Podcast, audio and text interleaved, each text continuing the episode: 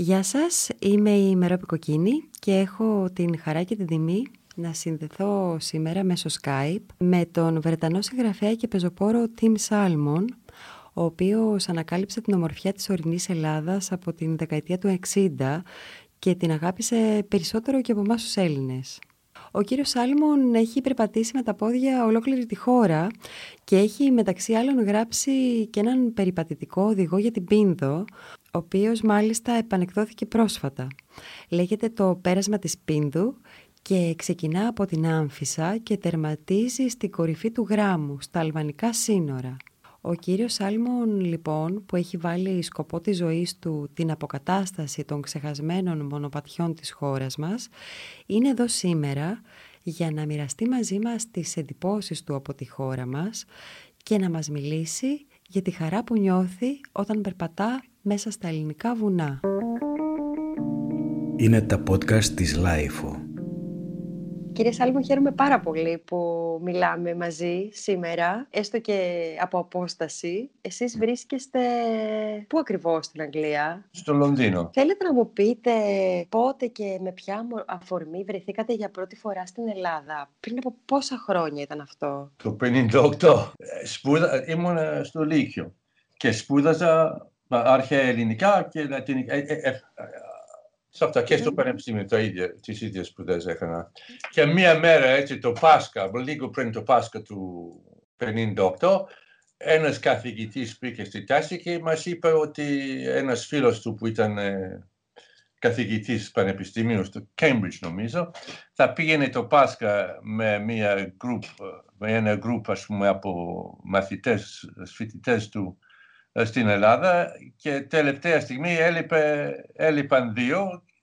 Υπήρχαν δύο θέσεις. Υπήρχαν δύο θέσεις, αν ενδιαφερόμασταν. Και με ένα φίλο μου και συμμαθητή σηκώσαμε τα χέρια να ρωτήσει τους γονείς και έτσι δέχτηκαν οι γονείς και πήγαμε. Εμείς ήμασταν 16 χρονών, οι άλλοι ήταν 18, 19, 20 λίγο μπα, μεγαλύτερο ναι, ναι. από εμάς. Και έτσι έγινε, ας πούμε, για, για αυτό το λόγο. Και είχα πάει μια φορά ήδη στο εξωτερικό, γιατί ο μπαμπάς ε, δούλευε στο Χαρτούμ, στο Σουδάν ένα διάστημα. Είχα πάει μια φορά εκεί. Αλλά για να φύγω από την Αγγλία, ας πούμε, μόνος μου, δεν, ήταν η πρώτη φορά, η πρώτη εμπειρία. Πού βρεθήκατε στην Ελλάδα για πρώτη φορά, στην Αθήνα; Μπα, ναι, αλλά το όλο ταξίδι είναι τελείως, ήταν τελείως διαφορετικό από τα ταξίδια που κάναμε σήμερα, διότι ξεκινήσαμε από Λονδίνο με τρένο, περάσαμε νύχτα όλη τη Γαλλία και θυμά, θυμάμαι κάτι τις δύο-τρεις το πρωί φτάσαμε στην Ιταλία, στον Τόμο Ντόσουλα, μόλις βγήκαμε από το τούνελ κάτω από τους Άλπες και ακούγαμε ξένες φωνές, βλέπαμε ξένες στολές, το τελωνίο, η αστυνομία και κάποιος, και κάποιος πουλούσε παγωτά. και τις τρεις το πρωί και, και, και έκανε κρύο βέβαια, μέσα ψηλά στους Άλπες. Μάρτιο μήνα θα ήταν. Ναι, ναι. Και φτάσαμε Μπρίντιζι με τρένα και από Μπρίντιζι από στο Πειραιά, διότι πήγαμε στο Πειραιά τότε με το φεριμπότ. Φεριμπότ δεν ήταν, ήταν ένα κανονικό καράβι, χτισμένο στην Σκοτία, στο Γλασγκόβι, όπως έλεγε ας πούμε, ε, μια πλάκα στο μπαρ. Χτίστηκε στο Γλάσγκο το 1896. Καταρχήν για εμάς, πούμε, που σπουδάζαμε αρχαία ελληνικά, φτάσαμε πρώτα στην Κέρκη και μετά στην Ιθάκη κάναμε σκάλα. Το να κάνουμε σκάλα ας πούμε, στην Ιθάκη ήταν κάτι. Αναρωτιέμαι πώς θα ήταν αυτά τα μέρη που πρωτοαντικρίσατε φτάνοντας στην Ελλάδα εκείνα τα χρόνια, την... το τέλος της δεκαετίας του 50. Τελείως, τελείως διαφορετικό. Mm. Και, ε, στην Κέρκη δεν φαίνεται. Μάλλον, βγάλα, μα, μάλλον βγήκαμε λίγο, ας πούμε, μία ώρα, δύο από το πλοίο και, και ξανά στην Ιθάκη. Αλλά με, ιδιαίτερα μετά στην Ιθάκη θυμάμαι, ότι ήταν ένας, ένας νεαρός Αμερικάνος μαζί μας που αγόρασε μια ντεμιτζάνα κρασί και ξαναμπήκαμε στο καράβι να φύγουμε και ήταν γεμά, το καράβι ήταν γεμάτο χωριάτες και φαντάρι που πήγαιναν ας πούμε σπίτι τους mm-hmm. για το Πάσχα και καλά αυτοί ήταν με τις στολές τους. Οι, οι, οι χωριάτες είχαν, κανένας δεν είχε, λίγοι, λίγο, λίγοι είχαν βαλίτσα, είχαν αυτά τα μεγάλα τα καλάθια, σαν πετσέτα, ας πούμε, ραμμένο από πάνω με το όνομα πάνω και, και, και είχαν και στα χέρια, είχαν, ας πούμε, κάτι κότες τέτοια δεμένα από τα πόδια, ας πούμε, ε, σαν, σαν μάτσο από κότες που τις παρκάραναν, ας πούμε, στο, στο κατάστρωμα. Ήτανε, δεν είχα δει το, τέτοιο, τέτοιο πράγμα ποτέ μου. Δηλαδή ήταν, ήταν σαν να έμπαινες σε άλλο αιώνα. Ναι. Αλλά ο κόσμος πολύ ανοιχτό. Εμείς που νεαροί που ήμασταν και είμαστε, ήμασταν και λίγοι και δεν είχαν. Δεν υπήρχε, δεν υπήρχε ο τουρισμός που υπάρχει σήμερα τότε. Δεν είχαν συνηθίσει να βλέπουν, ας πούμε, ξένους ναι, μέσα στον πόλεμο, αλλά, αλλά μετά, ας πούμε, νέα, ξένους νεαρούς σαν εμάς, δεν είχαν δει και ήθελαν να μας ρωτούσαν από πού ερχόμασταν, τι κάνουμε κλπ. Και πολύ χαιρόμασταν εμείς. Και, και περάσαμε και, και από την, την διόρυγα της Κορίνθου για να φτάσουμε στο Πειραιά. Δυστυχώς δεν, δεν είχα φωτογραφική μηχανή, αλλά δεν τραβούσα φωτογραφίες πολλές τότε, δυστυχώς. Mm. Και μου έχουν, μου έχουν μείνει δύο φωτογραφίες που τράβηξα ε, κάπου στην οδό Σοκράτους, κοντά σου κάπου στην οδό Αθη... Πώς λέγεται αυτή, αυτή; Ναι, Αθηνάς, Αθηνάς. Αθηνάς, ναι. Αθηνάς ναι. ναι. Και άμα βλέπεις, ας πούμε, και ήταν και τα, ήταν τρα, τα τραμουε mm-hmm. και ο κόσμος είναι, είναι εντυμένος με ένα στυλ τελείως uh, παλιός, ας πούμε. Και, και, και ήταν μικροί οι άνθρωποι. Ε, οι Έλληνες γενικά έχουν μεγαλώσει ε, έχουν δει... Εννοείται, εννοείται μικρό, μικρό φορές μεγαλύτερη από ό,τι ήταν τότε. Ήταν πιο μικρόσωμη από ό,τι είναι σήμερα. Αυτό ναι. λέτε. Η φτώχεια, η φτώχεια ναι. τα χρόνια του πολέμου και του εμφυλίου φαίνονται, ας πούμε, και στις φάτσες και, και, και, και, στα, και στα ρούχα που φορούσαν. Δηλαδή φαίνεται, φαίνεται μια πολιτεία πολύ καθυστερημένη, καθυστερημένη από, από αυτή την πλευρά είναι πολλά χρόνια, σχεδόν 70 χρόνια λέμε τώρα και παραπάνω. δηλαδή έχουν αλλάξει παντού τα, τα πράγματα. Αλλά άμα συγκρίνει, ας πούμε, με μια φωτογραφία ε, ενός δρόμου στην Αθήνα σήμερα, άλλος πλανήτης τελείως. Και, και, τα σπίτια, όλα ε, αυτά τα νεοκλασικά, καλά, ε, ευτυχώς έχουν, έχουν σώσει ορισμένα. Αλλά όλη, όλο, όλο το κέντρο της Αθήνας, ας πούμε, όλη η πλάκα και μέχρι το Σύνταγμα. Όλοι οι δρόμοι εκεί ήταν γεμάτοι. Πολυκατοικίες κλπ. δεν υπήρχαν. Ε, έχω μια φωτογραφία, ας πούμε, εδώ στο γραφείο μου. Που, δηλαδή, δίνει μια τελείως διαφορετική εντύπωση. Και εσάς, εσάς σας έκανε ως νεαρό αγόρι τότε φοβερή εντύπωση, έτσι, μου λέγατε, όλο αυτό, οι εικόνες που αντικρίσατε τότε, έτσι, εδώ, ερχόμενος εδώ. Βέβαια, δεν ήξερα τίποτα βέβαια για την, ε, για την ε, πρόσφατη ιστορία της Ελλάδας, ούτε, ούτε είχα ακούσει για τον εμφύλιο. Και, όλα αυτά, και ότι τότε, ας πούμε, το 1958, οι φυλακές ήταν ακόμα, ας πούμε, περάσουμε οπωσδήποτε από, τη, από την λεωφόρο Αλεξάνδρας, αντιλαλούν οι φυλακές, εμείς δεν, πήραμε χαμπάρι ότι υπήρχαν οι φυλακές και ότι οι φυλακές ήταν γεμάτες από Έλληνες ανάμεσα σε αυτούς και η, η, η, η κόρη της Διδό Σωτηρίου που τη Διδό την ήξερα προσωπικά. Ναι, διότι σε ένα διάστημα ήθελε αυτή να, να μεταφράσω εγώ ε, τα μαθημένα χώματα και αρνήθηκαν. Τώρα, τώρα δημοσιεύεται στα αγγλικά, αλλά πριν από 40 χρόνια δεν ήξεραν τίποτα mm-hmm. για την ελληνική σύγχρονη ε, λογοτεχνία και δεν, δεν... Δεν υπήρχε το ενδιαφέρον εννοείται απ' έξω. Και, και, και, και, και γενικά όταν συγκρίνεις ας πούμε με παραδείγματος χάρη με τους Γάλλους, οι εκδότες οι δικοί μας εδώ στην Αγγλία δεν, ε, δεν είναι πολύ, πώς, πώς θα το πω, δεν μεταφράζουν, δεν, δεν, δεν, δεν mm. δημοσιεύουν τόσα βιβλία σε μετάφραση όσα γίνονται ναι. βεβαίως στην Ελλάδα και στην Γαλλία και, και άλλα κράτη. Δεν ξέρω, ναι. είμαστε, είναι άλλη, άλλη ιστορία. Ανακατεύεται με το Brexit όλα αυτά η νοοτροπία. Τι να κάνουμε. Ε, ας επιστρέψουμε λίγο έτσι στην, στην, ε, στην Ελλάδα και στην Αθήνα του πρω, της πρώτης σας επίσκεψης. Ναι, ναι, ναι, είχατε, είχατε κάποιο προορισμό τότε ή η Αθήνα ήταν ο προορισμός σας ή θα πηγαίνατε και κάπου αλλού; Θα, θα ξεκινήσουμε. Α, α, αφού τα καράβια σας άφηναν, ας πούμε, στο Πειραιά, αναγκαστικά ξεκινήσαμε από την Αθήνα. Αλλά αφού ήμασταν μαθητές, ας πούμε, στα αρχαία ελληνικά κλπ, ήταν, ας πούμε, λογικό να, να είναι η Αθήνα mm-hmm. ο, ο, ο πρώτος προορισμός. Να, να, να βγαίνουμε βέβαια, ας πούμε, την πρώτη μέρα στην Ακρόπολη, να κοιτάγουμε όλα αυτά τα, τα μνημεία και να πάμε στα μουσεία και όλα αυτά. Και μετά καθίσαμε πώς, δύο, δύο με τρεις εβδομάδες νομίζω και κυκλοφορούσαμε, είχαμε, είχαμε πούλμαν νομίζω, ένα διάστημα. Με κάν, κάναμε, που πηγαίναμε, πηγαίναμε, πηγαίναμε έγιναμε Κίνες, Δελφούς, Ολυμπία, Σπάρτη. Mm-hmm. Σε διάφορους ε, σημαντικούς αρχαιολογικούς χώρους, ναι, έτσι, ακριβώς, εδώ. Ακριβώς, mm-hmm. ναι, ναι, αυτό κάναμε. Και βέβαια το Πάσχα είχαμε, είχαμε ανέβει στη Λικαβητό και ανάψαμε κεριά με όλους τους άλλους. Αλλά για μας ήταν ε, πολύ εντυπωσιακό. Δεν είχαμε δει ποτέ. Δεν είχατε αυτή την εμπειρία. Τες, ας πούμε, τέτοιες. Ναι, τέτοια πράγματα δεν γίνονται εδώ.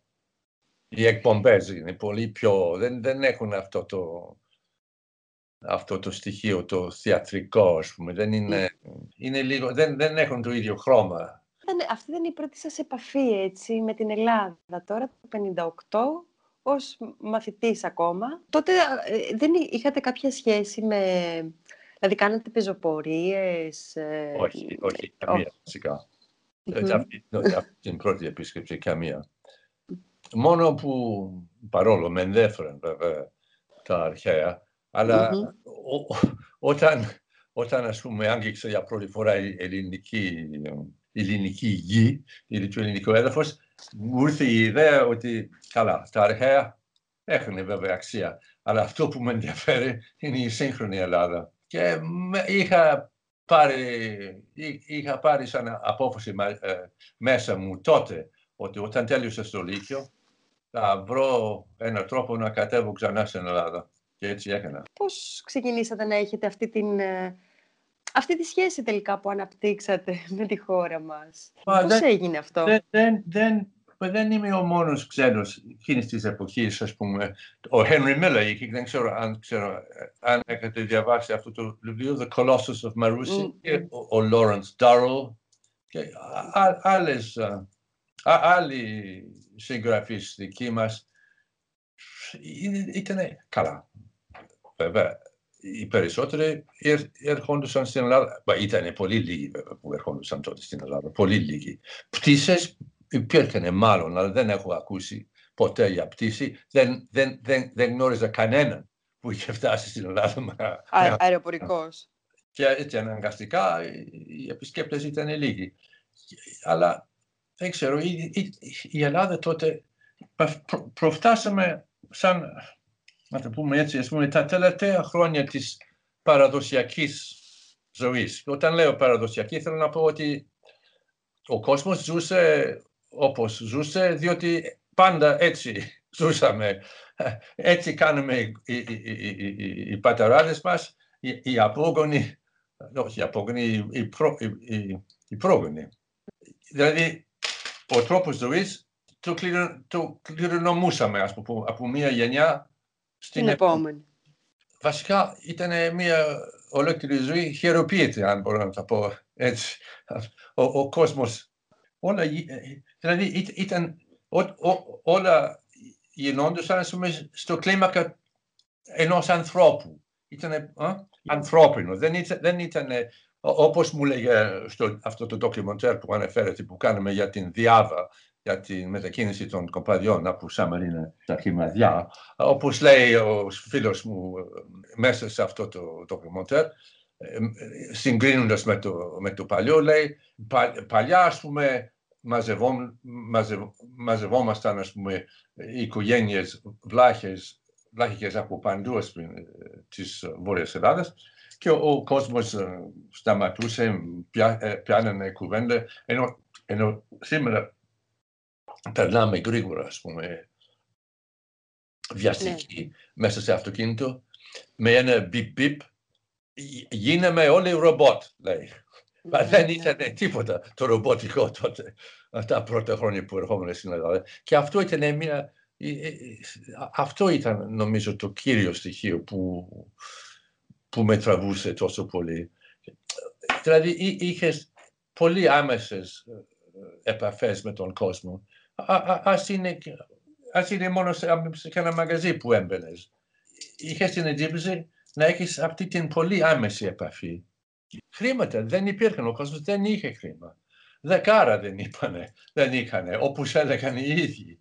Αλλά, μάλλον, μάλλον για αυτό το λόγο, ό, όλο εξαρτώταν από την επαφή που είχες με το διπλανό άνθρωπο. Και όταν, όταν γύρισα μετά, μετά γιατί μόλις, μόλις ε, σιγουρευτώ ε, μία θέση στο Πανεπιστήμιο της Οξφόρδης, είπα στον μπαμπά ότι ήθελα να φύγω από το σχολείο και να πάω, πήγα καταρχήν, το πρόσχημα ήταν να πάω σε, στο Πανεπιστήμιο της Φλωρεντίας να μάθω Ιταλικά. αυτός ε, ε, καλά, εντάξει, αφού έχεις σιγουρευτεί το, τη θέση στην Οξφόρη, να πας και θα σου δώσω λίγο λεπτά, ας πούμε, έτσι.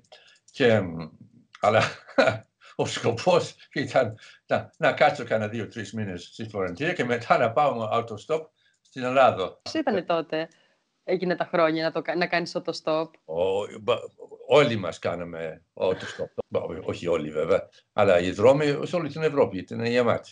Ιδιαίτερα στο το καλοκαίρι με φοιτητές, με νεαροί και με φαντάρους που γύριζαν σπίτι και δεν είχαν δεκάρα να, να αγοράσουν εισιτήρια. Ναι, ναι. Ναι. Και, και, ήρθατε, και ήρθατε με autostop στην Ελλάδα με, με τι σκοπό, ας πούμε, με τι, πώς, ε, τι είχατε στο μυαλό σας; Ξέρω εγώ. Μία γκαλίδα ναι. έπαιζε ρόλο, αλλά αυτός, αυτός δεν είναι ο κύριος λόγος.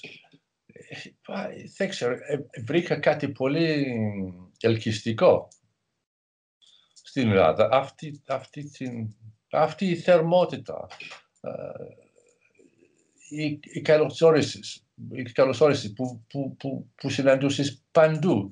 Και βέβαια ήταν και, είναι και όμορφη πατρίδα.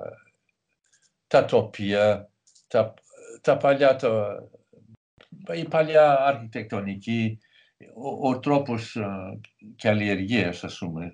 Δεν, ναι. δεν είχατε, και δεν έχετε αυτές τις μεγάλες εκτάσεις που έχουμε εμείς τώρα με, και βλέπεις, ας πούμε, ένα τεράστιο τρακτέρ στο οριζόντιο και ναι. κανένας, ας πούμε, που δουλεύει με τα χέρια στα χωράφια. Και ήταν αυτή η ανθρώπινη, η ανθρώπινη πλευρά, η ανθρώπινη επαφή. Και βέβαια για μας τους Βόρειους και, και το κλίμα βέβαια διότι ε, ε, εγώ κοιμόμουν πολλές φορές, κοιμόμουν έξω, σε ένα χωράφι, στο λιμάνι του Πάτρα, της Πάτρας. Και θυμάμαι μια φορά του Πάσχα ε, του 60, που ξανά βρισκόμουν μετά τη Φλωρεντία στην, στην Ελλάδα, με δύο φίλους, που συμμαθητές από το Λύκειο, που είχαμε, είχαμε βρεθεί κάπου στην Ιταλία και κατεβήκαμε μαζί ε, στην Ελλάδα. Αυτοί κάνανε, αφού εγώ ήδη μιλούσα λίγο σπαστικά τα ελληνικά, αυτοί δεν ήξεραν κανένα, καμία λέξη. Αυτοί κάνουν autostop μαζί και εγώ μόνος. Και, και, και ένα βράδυ θυμάμαι έστεινα το, τη σκηνή, το, αντισ, το αντισκηνό μου ε, στις πρόποδες του, της του, σε ένα ελιώνα κοντά και του, σου, σου ρούπωνε, ας πούμε, και ήταν ένα σπίτι, όχι και πολύ, με 300-400 μέτρα μακριά, και έρχεται μια γριά και μου λέει, τι, τι φτιάνεις εκεί, παιδί μου, δεν μπορείς να... Δεν, θα, θα κρυώνεις, δεν μπορείς να κοιμηθείς εκεί έξω. Τι, τι είναι αυτό, πού είναι η μάνα σου; και εγώ προ, προσβλήθηκα. 18 χρονών, δεν της είπα, 10 χρονών είμαι. Τι, τι εννοείς, πού είναι η μάνα μου, δεν έχω ανάγκη από μάνα. Αλλά επέμενε και με πήγε σπίτι και είχα την εντύπωση ότι μου δίναν ας πούμε το καλύτερο κρεβάτι, βάζανε φαγητό στο τραπέζι και όλη η οικογένεια γύρω γύρω και με κοίταγαν. Δηλαδή, σαν, σαν, σαν να κοιμόμουν στο καλύτερο κρεβάτι, σαν, σαν έτρωγα το μόνο, το μόνο φαγητό που βρισκόταν στο σπίτι. Και, ε, τέτοιες περιπέτειες σε άγγισε, ας πούμε. Πώς, πώς, να μην, πώς να μην έχεις μια, πώς το λένε, ε, να, να μην γο, γοητευτείς ε, με τέτοια περιποίηση. Δεν Γράφετε. ήθελα να σε αφήσουν να φύγεις ή, θα- ή, ή «Α, θα σε πάω αύριο, θα πάμε σε ένα πανηγύρι, ε, θα, θα να έρθεις μαζί μας και τέτοια πράγματα. και με τα πόδια πολλές φορές. Αυτό ήθελα να ρωτήσω τώρα. Γενικά, όταν αρχίσατε ας πούμε, να ταξιδεύετε στην Ελλάδα και να γυρνάτε την Ελλάδα, κάπου διάβασα ότι την έχετε περπατήσει και ολόκληρη. Ας πούμε. Δεν ξέρω, ισχύει κάτι τέτοιο. Μα, πολλά μέρη τουλάχιστον, ναι. Πολλά μέρη, ε, με τα πόδια. Μα ναι, διότι τότε α, η- μπο- μπορείς να περιμένεις ώρες. Να, μπα, τότε τουλάχιστον δεν υπήρχαν αυτοκίνητα, αλλά ε, θα, μπορέσεις, θα μπορούσες να περιμένεις ώρες, διότι δεν περνούσε κυκλοφορία πολύ. Και έτσι μ, με τα πόδια πήγαινα. Αν θυμάμαι, είχα, είχα, είχα περπατήσει από Θεσσαλονίκη μέχρι Καβάλας σχεδόν όλο τον δρόμο με τα πόδια. Μάλιστα. Αυτό πότε ήταν τότε, γύρω στο Α, 60. α, α, Ήταν το 61 νομίζω. Πήγαινα για πρώτη φορά στην Κωνσταντινούπολη. Και εκεί, και μετά την Αλεξανδρούπολη, το, το, το αυτοκίνητο που βρήκα ήταν, ήταν, ήταν, πώς το λένε, ήταν ένα αμάξι με άλογο. και, και, και ήδη ήταν ένας, ε, ένας φοιτητές, φοιτητής ε, Ολλανδός της αρχιτεκτονικής, σε- από κάποια αρχιτεκτονική σχολεία στην Ολλανδία. Αυτό, και καθόταν πίσω, ας πούμε, στο... Και, και σταμάτησε ο άνθρωπος και, με, και, και πήρε και εμένα. Και έτσι, έτσι με πήγαμε σχεδόν μέχρι τα σύνορα με την Τουρκία με κάρο. Μάλιστα. Μάλιστα. Και δεν φοβόμασταν τότε, δεν ξέρω. Ούτε μια φορά δεν φοβήθηκα. Δεν ξέρω, η μάνα μου δεν μπορούσες να πάρεις τηλέφωνο. Δεν ξέρω, δεν, ξέρω, δεν, μπορώ να, δεν, δεν, θέλω να, δεν θέλω να φανταστώ τις ανησυχίες, το άγχος που είχε η μάνα μου, διότι I mean, εβδομάδες χωρίς καμία. Επικοινωνία, ε. Ναι, Ναι, ναι. ναι, ναι. Πού να Ε, συνέβαινε πώς- κάτι τέτοιο σήμερα. Σήμερα δεν διανοούνται ποτέ κανείς να κάνει τέτοια πράγματα. Ναι, νομίζω, ακριβώς. ε. Ναι, το, το κινητό χτυπάει κάθε πέντε λεπτά. Να σας ρωτήσω κάτι. Εσείς ε, τελικά ε, κα- διάβασα κάπου ότι είχατε δουλέψει και αρχικά ως καθηγητή στην Κρήτη Ναι. και έπειτα πιάσετε δουλειά στο Κολέγιο Αθηνών. Ναι, ναι, Αυτό ναι. πώς έγινε; Ανάμεσα το Λύκειο και το πανε- Πανεπιστήμιο πέρασα τρεις-τέσσερις μήνες στην Ελλάδα. Έτσι κυκλοφορώντας α, συν- από νησί σε νησί, στην Πελοπόννησο, στην Κρήτη κλπ. Αποφάσισα ότι δεν ήθελα, όταν τέλειωσα τις σπουδές στο Πανεπιστήμιο, δεν είχα καμία όρεξη να, για, για επάγγελμα, για δουλειά κανονική, επαγγελματίας κλπ. Ε, Δεν, δεν, δεν, δεν το είπα βέβαια στον μπαμπά, αλλά, αλλά όλα τα χρόνια των σπουδών στο, στο Πανεπιστήμιο, α, αυτή η ιδέα είχα στο νου, ότι ό- όταν τέλειωνα θα κατέβαινα ξανά στην Ελλάδα. Α, το είχατε και- από τότε στο βάλει στο Ναι, μυαλό σας. Και αυτό, κάθε, έτσι. κάθε καλοκαίρι, θα- κάθε καλοκαίρι από, από τις διακοπές τις κα- καλοκαιρινές, ε, κατέβαινα στην Ελλάδα με autostop από Λονδίνο ε, και γύριζα με autostop. Και όταν τέλειωσα τις σπουδές, ε, είχα πει στον μπαμπά ότι θα πήγαινα στο πανεπιστήμιο εδώ μεταπτυχιακό να, γι- να γίνω καθηγητής. Μάλιστα. Α, Τελευταία στιγμή έγραψα στο Πανεπιστήμιο, τους έλεγα με ευχαριστώ πάρα πολύ, αλλά δεν έρχομαι. Δεν έρχομαι. και, και είχα 40 λίρες οικονομίες και έτσι ξεκίνησα. Μία, ένα, μία ε, γραφομηχανή, ε, μία κιθάρα και, και μερικά ρούχα και τα, τις 40 λίρες. Ξεκινήσατε για να ξανακατεβείτε στην Ελλάδα; Ναι, αυτή τη Μάλιστα. φορά, βέβαια, αφού ήμουν λίγο φορτωμένος, ήρθα με τρένο μέχρι, μέχρι Θεσσαλονίκη. Υπήρχε στη Θεσσαλονίκη απεργία. από τότε, απεργία. Ή, ήδη και τότε. Και, Ναι. α, να πας από Θεσσαλονίκη στην Αθήνα, τίποτα. Και ε, φτάνω στην Αθήνα, είχε, είχα κάτι γνωριμίες από το Πανεπιστήμιο, δύο, δύο αγόρια που είχαν κατέβει μπροστά μου.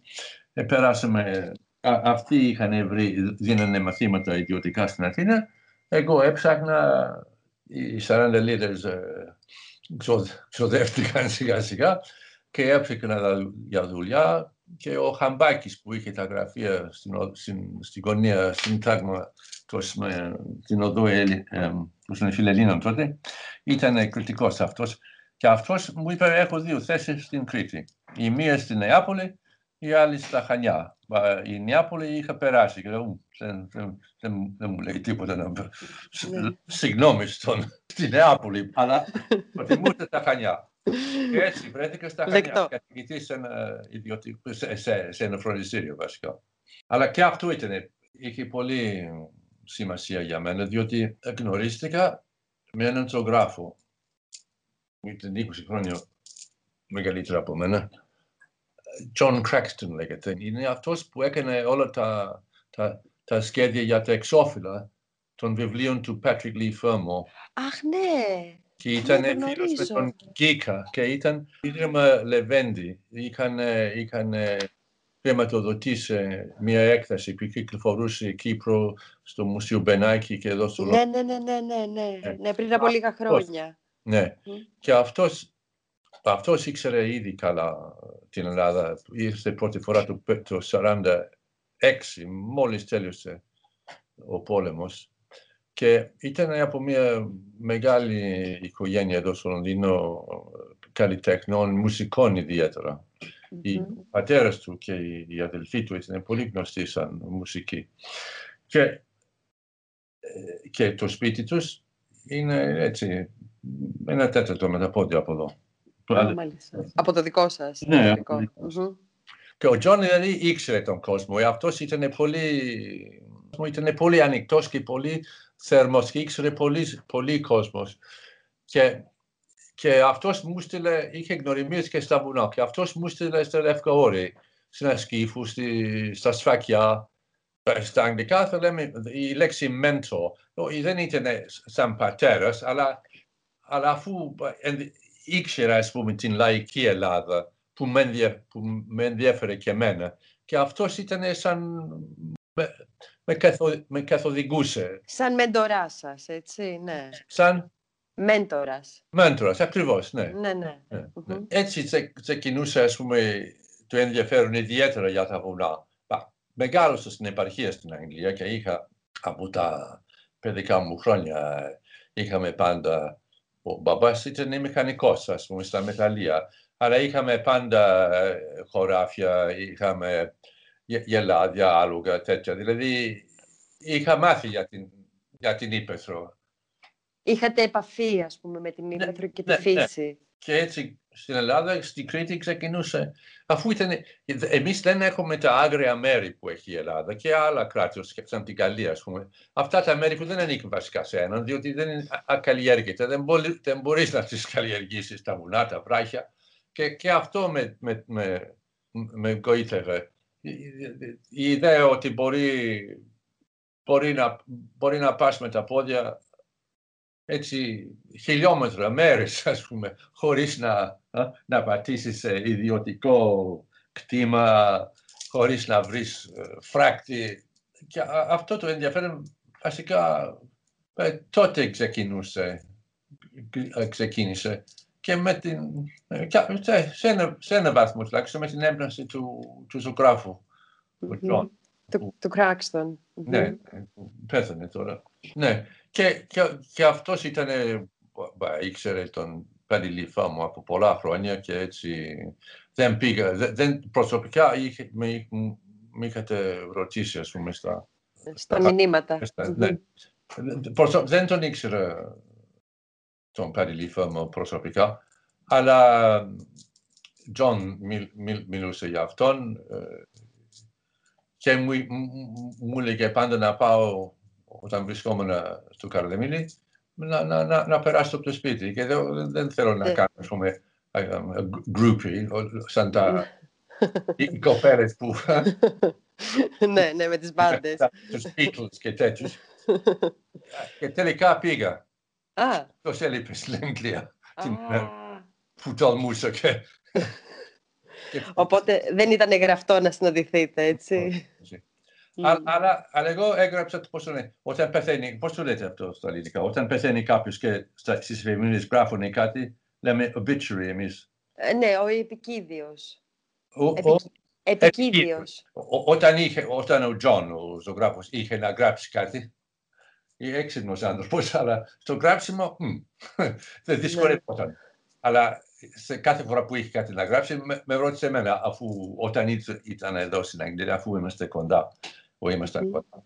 Και εγώ τουλάχιστον ε, βοηθού, βοήθησα, ας πούμε, στο επικήδειο του Patrick Leigh Fermor. Ο Τζον μου έλεγε τι ήθελε να πει. Και Κατάλαβα.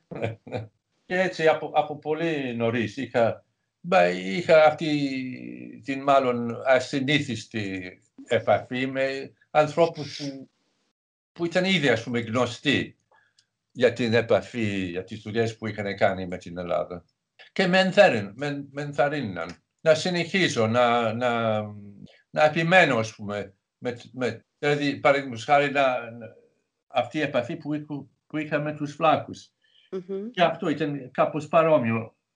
Θέλω να μου πείτε και για το ντοκιμαντέρ αυτό, yeah. αλλά ε, ε, ας, δηλαδή εσείς, ωραία, πήγατε στην Κρήτη, μείνατε εκεί κάποιο καιρό, ήρθατε σε επαφή με τον, ε, με τον John Cracks, τον που λέτε, που ναι. σας έφερε και αυτό σε επαφή έτσι, ναι. με κόσμο και τα ναι, λοιπά. Ναι. Και καθίσατε εκεί, δουλέψατε προφανώς, μείνατε λίγο και δουλέψατε τελικά ως καθηγητής στην Κρήτη, ισχύει, ως δάσκαλος, καθηγητής, δεν ξέρω. Ισχύει σε, σε, φρο... σε, φροντιστήριο. Ε, και μετά... Ε... μετά λέω... η, η, η Γαλλίδα ήρθε να με βρει και παντρευτήκαμε. Και εγώ λέω, αν, αν, αν, αν πρόκειται να συνεχίσω, ήθελα να γράψω, να γράψω κι εγώ, αν, για να μπορέσω ας πούμε, να βρω δουλειά, να έχω ένα εισόδημα, ναι. ας πάω να, να πάρω πώς το ένα δίπλωμα σαν καθηγητή, έτσι να μπορέσω να να βρω δουλειές, ας πούμε. Ε, ήθελα να μείνω, ας πούμε, στο Μεσόγειο, γύρω-γύρω τουλάχιστον. Και, και, και, έτσι έκανα. Αλλά με, η, η, η, η, πρώτη δουλειά που βρήκα ήταν στο Πανεπιστήμιο της Λιβύης. Όχι, η, η Λιβύη με, με ενδιαφέρει πολύ, αλλά λέω τουλάχιστον αλλιώς θα μπορούσα να είχα πάει στη Βαγδάτη που μάλλον θα ήταν πιο ενδιαφέρον, δεν το ξέρω. Ε, ε, ε, διάλεξα τη Λιβύη, διότι ήταν, ήταν στο Μεσόγειο τουλάχιστον. Και ναι. φάτσα, ας πούμε, από την Κρήτη. Ναι, ναι. το πρώτο παιδί μας πέθανε στη Λιβύη. Δεν θα γινόταν. Στην Αγγλία ήταν έλλειψη... Ε, κατάλληλα. Ναι. ναι. Ιατρικής φροντίδας. Ε. Ναι.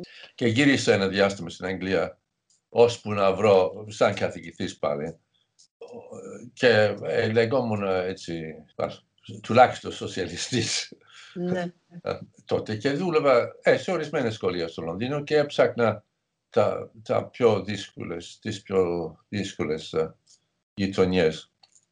Αλλά κατάλαβα, ας πούμε, βασικά ότι δεν ήθελα να μείνω καθηγητής όλη τη ζωή μου, θα, θα μπορούσα να τα σκητέψω και, και, να, και, και να γράφω. Mm-hmm. Και έτσι βρήκα δουλειά στο Κολέγιο Αθηνών. Προχώρησα με την πρώτη γυναίκα και παντρεύτηκα τότε με Ελληνίδα. Και στο κολέγιο, ας πούμε, έψαχνα. Δε, αυτό ήταν το 70 κάτι, 5, 6. Και όταν τα, τα χρόνια της Χούντας έλειπα, δεν ήθελα να έρθω και ο, mm. οργανώσαμε μια εκστρατεία Stop Tourism in Greece το 67 όταν uh, έγινε το πραξικόπημα. Είχε κυκλοφορούσα, είχα ένα παλιό Citroën καλικό και είχαμε συνθήματα ζωγραφισμένα, ας πούμε, Stop tourism in Greece και κάτι τέτοιο. Και περισσότερο από μια φορά σε φανάρια σταματισμένους, σε φανάρια βρισκόμουν δίπλα, δίπλα σε, σε, σε οδηγό Έλληνα που δεν είχε καθόλου, δεν είχε καθόλου τις ίδιες πολιτικές απόψεις και εμένα και, και με βρίζανε. Και όταν έπεσε, όταν έπεσε η Χούντα, έτσι αισθανόμουν ε... ελεύθερος, θα μπορούσα να ξανακατέβω στην Ελλάδα και ήξερα ότι δεν είχα, δεν είχα τελειώσει με την Ελλάδα. Και έτσι, δεν ξέρω, και έμεινα, έγινε μέλος της, του, του ΕΟΣ Αθηνάς, του Βορειβατικού Συλλόγου της Αθήνας. Και Πήγα ορισμένες εκδρομές και μαζί τους και βρήκα βέβαια ο τουρισμός ο τουρισμός σαν sea sex, σαν sand sex που λένε οι Άγγλοι, είχε ήδη ξεκινήσει. Ξεκινήσει στην Ελλάδα και τα, οι παραλίες, τα μέρη που ήξερα είχαν αλλάξει ήδη, ας πούμε. Υπήρχε του, τουρίστες, ας πούμε, με την σύγχρονη έννοια και δεν, δεν μ' άρεσε, δεν ήθελα. Ήθελα να βρω την, την Ελλάδα που εγώ τουλάχιστον θεωρούσα πιο αγνή. Η Ελλάδα, την Ελλάδα που, που ήξερα, ας πούμε. Και έτσι κοίταγα το χάρτη και έβλεπα βέβαια ότι υπήρχαν μεγάλες εκτάσεις. Ορεινές. Ορεινές, χωρίς κανένα δρόμο κατεγραμμένο πάνω και λέω εκεί θα πάω. Και κάποιος, κάποιος μου, είχε μιλήσει, μου είχε μιλήσει μια φορά στο, στα γραφεία του Ρηπατικού, είχαν πάει εκδρομή νομίζω θα ε, για τα άγραφα και, για, για, και, και μου εξήγησε πώς να πάω στη Βαρβαριάδα. Διότι από εκεί, σχεδόν για δύο μέρες περίπατο, δεν υπήρχε δρόμος καθόλου. Ακόμα, ας πούμε, το 70, τη δεκαετία του 70 στα, στα χωριά των αγράφων μόνο με τα πόδια πήγαινες. Και έτσι ξεκινούσα, ας πούμε, το λεωφορείο από Αθήνα μέχρι Καρπενήσι. Από Καρπενήσι ήταν ένα λεωφορείο από αυτά τα παλιά, τα Dodge, με, με γυάλαινα παράθυρο που μπορείς, μπο, μπορούσες να, να τις ανοίγεις, να τους κατεβάζεις τα τζάμια και, και κάθε φορά που υπήρχε κάτι φορά ο οδηγός, πώς το λένε, έβγαλε τη μηχανή από, από τις ταχύτητες, από τα εγγρενά, γιατί ναι, ναι. freewheeling ας πούμε, και έτσι, mm. για, για, να οικονομήσουν τη βενζίνη. Yeah. Πολύ επικίνδυνο βέβαια, σε, σε ορεινό δρόμο, αλλά έτσι κάνανε. Και άκουγες, άκουγες, τα, άκουγες τα, τα λεωφορεία από χιλιόμετρα με, με, με, με το τράνταγμα του δρόμου και τα τζάμια που κάνανε, που τραντάζανε.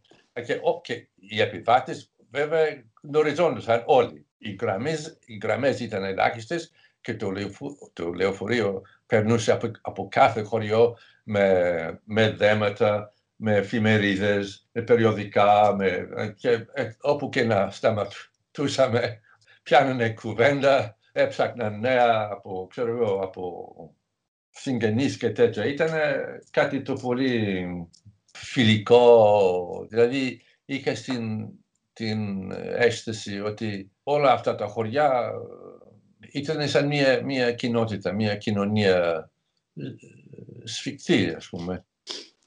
Να σας ρωτήσω κάτι. Φαντάζομαι ότι τότε ε, δεν θα υπήρχαν και πολλοί ξένοι επισκέπτες σε αυτά τα ορεινά χωριά. Κανένας, κανένας. Πώς σας έβλεπαν εσάς, σαν εξωγήινο λίγο. Μπα. Είχε, είχε έρωτα, ας πούμε, που κάποιος ξένος είχε ενδιαφέρον για τα μέρη αυτά. Ίσως σε, σε, μια πολιτεία σαν το Καρμπενίσι, παραδείγματος χάρη, που είχε τουλάχιστον τη συνήθεια να βλέπουν Έλληνες ξένους που δεν ήταν ντόπιοι, ήταν, σε κοιτάγανε έτσι ε, λίγο περίεργα, αλλά δεν, δεν, δεν σε πλησίαζαν, ας πούμε. Ναι. Ε, ενώ όταν έφυγες, ας πούμε, από την ακτίνα του, του δρόμου, ας πούμε, ο, ο, ο, όπως από, όσο απομακρυνώσουν, ας πούμε, από, από τον πολιτισμό, ο κόσμος γινόταν πολύ πιο σε πλησίαζε. Ναι, ναι. Ποιος είσαι, πώς, πώς από εδώ, από πού κάνετε και λοιπά και λοιπά και λοιπά. Και έτσι στην Παρβαριάδα βασικά άρχισε όλη αυτή η ιστορία μου με την Πίντο και την εργασία στην Ελλάδα. Κάποιος πέθανε τώρα την ίδια μέρα με τη γυναίκα του. Κάπως, κάποιος που θα κοιμόμουν στη Βαρβαριάδα. Η Βαρβαριάδα είναι ένα μαγαζί που έχει μία πλάκα. Mm-hmm. Που, που, που, όπως λένε, στην μνήμη της οικογένειας κρατούσαν το μαγαζί μερικές γενιές. Δεν έχει τίποτα άλλο. Ήταν ένα πάρκινγκ. Άρα πάρκινγκ γύρω στη βρύση. Στον ίσκιο κάτι μεγάλων πλατανών. Και το πάρκινγκ ήταν μία πλάια γεμάτο, γεμάτη ζώα. Άλογα, μουλάρια, τα σαμάρια κατά γης. Και οι ιδιοκτήτες θα έκανε κάτι γραφειοκρατικά στο Καρμπενήσι και αναγκαστικά κατέβαιναν από τα χωριά με τα πόδια, με τα ζώα και άφηναν τα ζώα στη Βαρβαριάδα και από εκεί κάποιο αγροτικό, ταξί αγροτικό, ας πούμε, που θα φώναζαν από, ξέρω εγώ, από Κρέντι, από, από Καρμενίση και θα πήγαιναν για να κάνουν, ας πούμε, στα δικαστήρια, γιατί το δικαστήριο παίζει μεγάλο ρόλο, που έπαιζε μεγάλο ρόλο σε αυτά τα χωριά. Και, και έτσι ήταν σαν, σαν επί, επίκεντρο, ας πούμε, της αγραφιωτικών κοινωνιών η Βαρβαριάδα, που παρόλο που δεν ήταν, που ήταν μόνο, ας πούμε, ένα μαγαζί. Και, κάπου, και φέτος αυτό, μα, πώς σου λένε, με συγκινούσε πολύ. Ε, ε, έλαβα ένα message, ξέρω εγώ, από Facebook, κάτι τέτοιο, από ένα παιδί που ήταν μαθητής μου στο κολέγιο.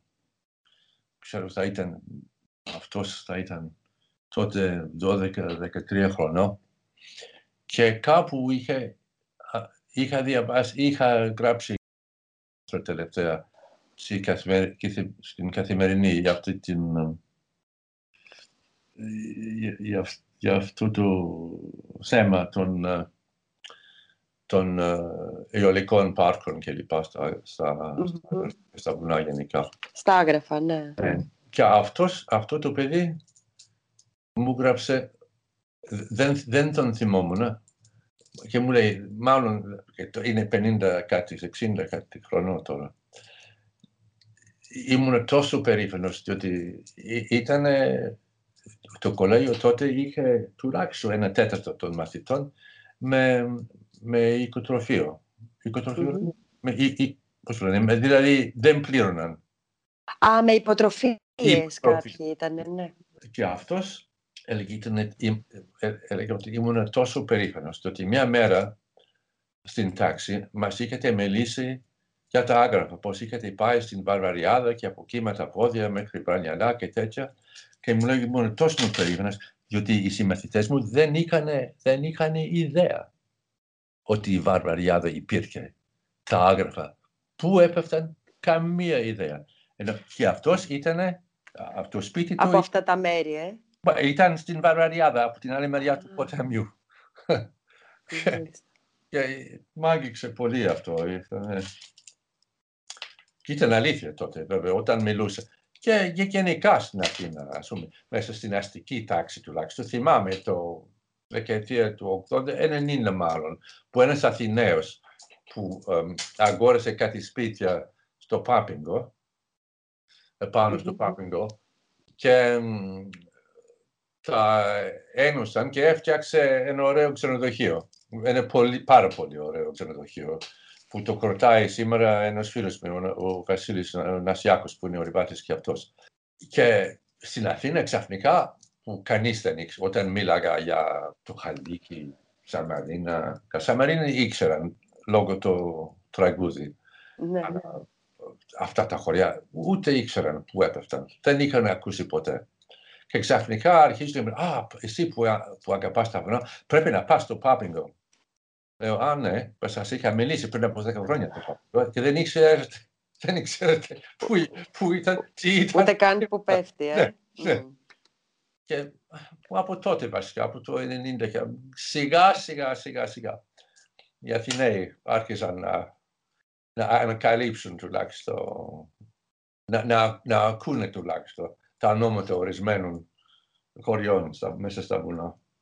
Ισχύει, ισχύει αυτό, αλλά αυτό που συμβαίνει ταυτόχρονα είναι ότι και αυτά τα χωριά σιγά σιγά ερημώνουν, έτσι, Α, δηλαδή... Ναι, ναι, ναι, ναι. I mean, σε, σε, ένα, ναι, σε ένα φοβερό βαθμό. I mean, ένα χωριό στα άγραφο που αγαπώ πολύ είναι τα Επινιανά. το χωριό είναι γύρω στα χίλια μέτρα. Λίγο, λίγο είναι, στην, είναι πάνω στο σημείο που το ασπρόρεμα σμίγει με τον αγραφιώτη. Το ασπρόρεμα mm. κατεβαίνει από ψηλά από, τα βουνά, από το βουνό Τελειδίμη με μέσα σε ένα φαράγγι πολύ στενό και πανέμορφο, πανέμορφο. Και κανένας, δεν υπήρχε ποτέ κανένας δρόμος εκεί μέσα Και παρόλο αυτό υπήρχε ένα μικρό χωριό. Ε, τα σπίτια υπάρχουν, αλλά μόνο ένα κατοικείται λίγο το καλοκαίρι τώρα. Τα παιδιά κατέβαιναν, ας πούμε. Υπήρχε, και δεν είναι και τόσο παλιά. Υπήρχε και σχολείο μέχρι, το, μέχρι τα χρόνια του 70 νομίζω. Στα Πινιανά υπάρχει ένα μαγαζί, λέγεται το Πανόραμα. Είναι ένα ζευγάρι που το έχουν. Αυτός είναι από εκεί και η γυναίκα του και αυτή από κάπου εκεί μέσα στα άγραφα. Αλλά το κρατά αυτός έκανε σπουδές και λοιπά, αλλά διάλεξε να μείνει στο χωριό. Και, και είναι πρόεδρο τώρα και ασχολείται ας πούμε, με τη συντήρηση, με, προσπαθεί να διαφημίζει λίγο το ασπρόρεμα, να έρθουν ε, ορειβάσεις περπατητές, να έρθει κόσμος για τις διακοπές στα Σαββατοκύριακα τουλάχιστον. Και πέρσι ήταν τον, τον πήρε τηλέφωνο το Φλεβάρι και μου λέει «Α, είμαστε όλοι εδώ, όλο το χωριό στο μαγαζί το, το βράδυ, πέντε άτομα». Ένας άλλος και πέρσι θα ήταν στο Βαλκάνο, είναι προς τη Μεσοχώρα. Ε, μπήκε στο χωριό και δεν έβλεπε κανέναν, πουθενά. Αρκετά σπίτια, αλλά άνθρωπος πουθενά. Και ήταν κάπως που ασχολιόταν με με μέλισσες λίγο πιο πέρα και πάω εκεί ήταν ο μαγαζίς.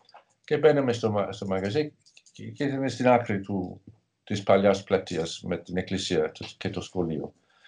Και η ίδια ηλικία με μένα. Και αυτός μου λέγε όταν ήμουν παιδί, είμαστε 76 παιδιά στο σχολείο. Τώρα το χειμώνα ο πληθυσμός του χωριού είμαστε τρεις. Τρώμε. Και θλιβερό. Ναι, βέβαια. Πο, πονάω όταν βλέπω. Ναι. Γι' αυτό επιμένουμε τόσο πολύ ε, σε αυτή την, πώς το λένε, συζήτηση για τα πάρκα, αιωλικά πάρκα. Ότι αυτά δεν θα, παρόλο καλά, ότι πράσινη ενέργεια τι χρειαζόμαστε, αυτό τι ξέρουμε, δεν υπάρχει θέμα. Αλλά ε, ε, εκτός της ζημιά που θα κάνουν σε ένα πάρα πολύ και, και ευαίσθητο οικοσύστημα, ε. Ναι. Και βέβαια παραβιάζει μερικά, μερικές uh, διεθνείς συμφωνίες που έχει υπογράψει και την Ελλάδα για την προστασία της χλωρίδας και της πανίδος κλπ. Παρ' όλα αυτά, αυτά τα πάρκα δεν θα αφήσουν τίποτα για τον πληθυσμό, για τα ορεινά χωριά. Οι δουλειές, αν, υπά, αν υπάρχουν δουλειές εργατικές, θα είναι πολύ προσωρινές και η, η, ο πληθυσμό που παραμένει στα ορεινά χωριά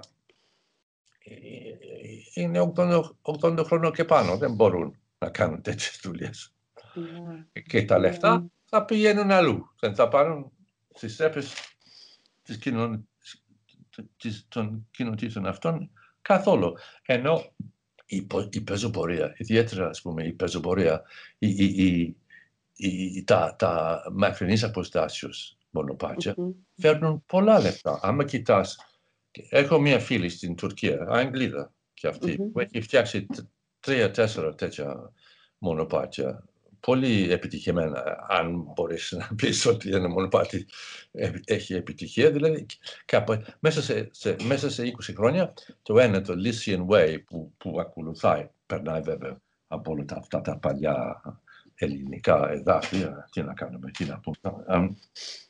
Οι 500 χιλιόμετρων μέσα σε 20 χρόνια ξεκίνησε από, ε, βασικά, βασικά ε, έχει ενώσει μονοπάτια που υπήρχαν από, από πάντα.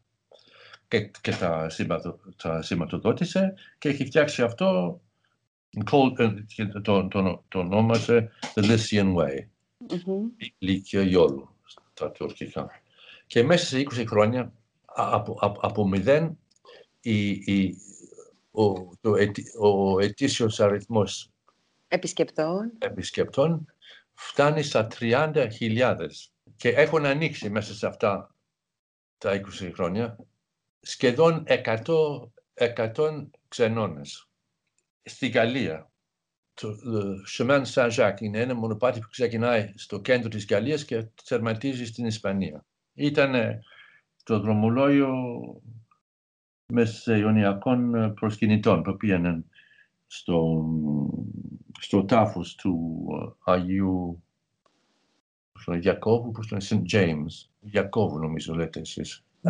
εκεί περνάνε μου έλεγε, αυτή η, φίλη μου στην, στην Τουρκία μου έστειλε τα στατιστικά που είχε μαζέψει από τις uh, τυπικές οργανώσεις. Ο, ο μέσος ε, ημερήσιος προϋπολογισμός είναι 50 ευρώ. 50 ευρώ επί 20.000 για χωριά που δεν έχουν σχεδόν άλλο μέσο α, εισοδήματος. Ε, αντιπροσωπεύει ένα... Πολύ καλό εισόδημα. Πολύ σημαντικό. Και αυτά τα λεφτά εκεί ξοδεύονται. Σε σπίτια που, α, που προσφέρουν γεύματα, κρεβάτι, τέτοια. Ναι, και μιλάμε τώρα δηλαδή, και για ήπιας ανάπτυξης τουρισμό, α, έτσι, που α, δεν, δεν καταστρέφει τα μέρη. Και, για, να ξανα, για να σώσουν και να ξαναζωντανέψουν εκείνα τα χωριά που λέμε, ας πούμε, στη Πίνδο και γενικά στο, στην ορεινά, ορεινή Ελλάδα, από, αυτή την, από αυτό το είδος τουρισμού μπορεί να, να, να, να ζωντανέψει, να, να, να μείνει, να, να, να, πώς λένε, να, να, να αναπτύξει ξανά κάποιο, κάποια πώς λένε, μέρημνα. Ναι, ε, και να, να αναπτυχθούν κάποιο είδους δραστηριότητες που θα φέρουν εισοδήματα στους ναι, ναι. κατοίκους. Έτσι, και δραστηριότητες, δουλειές και τέτοια. Ναι. ναι. ναι. Ε, θα ξαναγυρίσουμε σε αυτά που λέμε τώρα, αλλά για να κρατήσω λίγο τη ροή της ιστορίας. Εσείς βρεθήκατε τότε στα Άγραφα, λοιπόν. Ε, κάτι σας τράβηξε και εκεί στο μέρος ή τότε ήταν ένα τοπίο και ένας, ε, ε, τα χωριά εκεί τόσο απομονωμένα και οι άνθρωποι αγνοί, έτσι όπως το είπατε ναι, ναι, ναι, εσείς. Και με αποτέλεσμα ε, να βάλετε στο μυαλό σας την δημιουργία μάλλον να ξαναβρείτε τα παλιά μονοπάτια και να χαράξετε μία διαδρομή ο, μέσα από την οποία κανείς θα μπορούσε να διασχίσει με τα πόδια την πίνδο. ε, καταρχήν, ας πούμε, το περπάτημα ενδιαφέρει. Μου αρέσει, ας πούμε, σαν δραστηριότητα. Και όταν είδα και είχα διαβάσει, ας πούμε, κάτι παλιά βιβλία σαν τα ταξίδια του Πουκβιλ, που ήταν, ε, νομίζω, ήταν ε, πρεσβευτής της Γαλλίας το 16ο, το 17ο αιώνα. Mm-hmm. και είχε, είχε περιγράψει ε, τα ταξίδια που έκανε στην Ήπειρο. Και κάποιος, ε, και ένας Άγγλος, Leek, Colonel Leek, ήταν ε, αξιωματικός στο Αγγλικό στρατό, δεν ξέρω τι ακριβώς. Αλλά στα μέσα του 19ου αιώνα αυτός ταξίδευε πολύ ας πούμε, μέσα στο Πίντο και άφησε μία πολύ λεπτομερής ε, καταγραφή. Ναι, καταγραφή. Δηλαδή και με, με δηλαδή, παραδείγματος χάρη πηγαίνοντας λέμε, ας πούμε, στο Ασπροπόταμο από,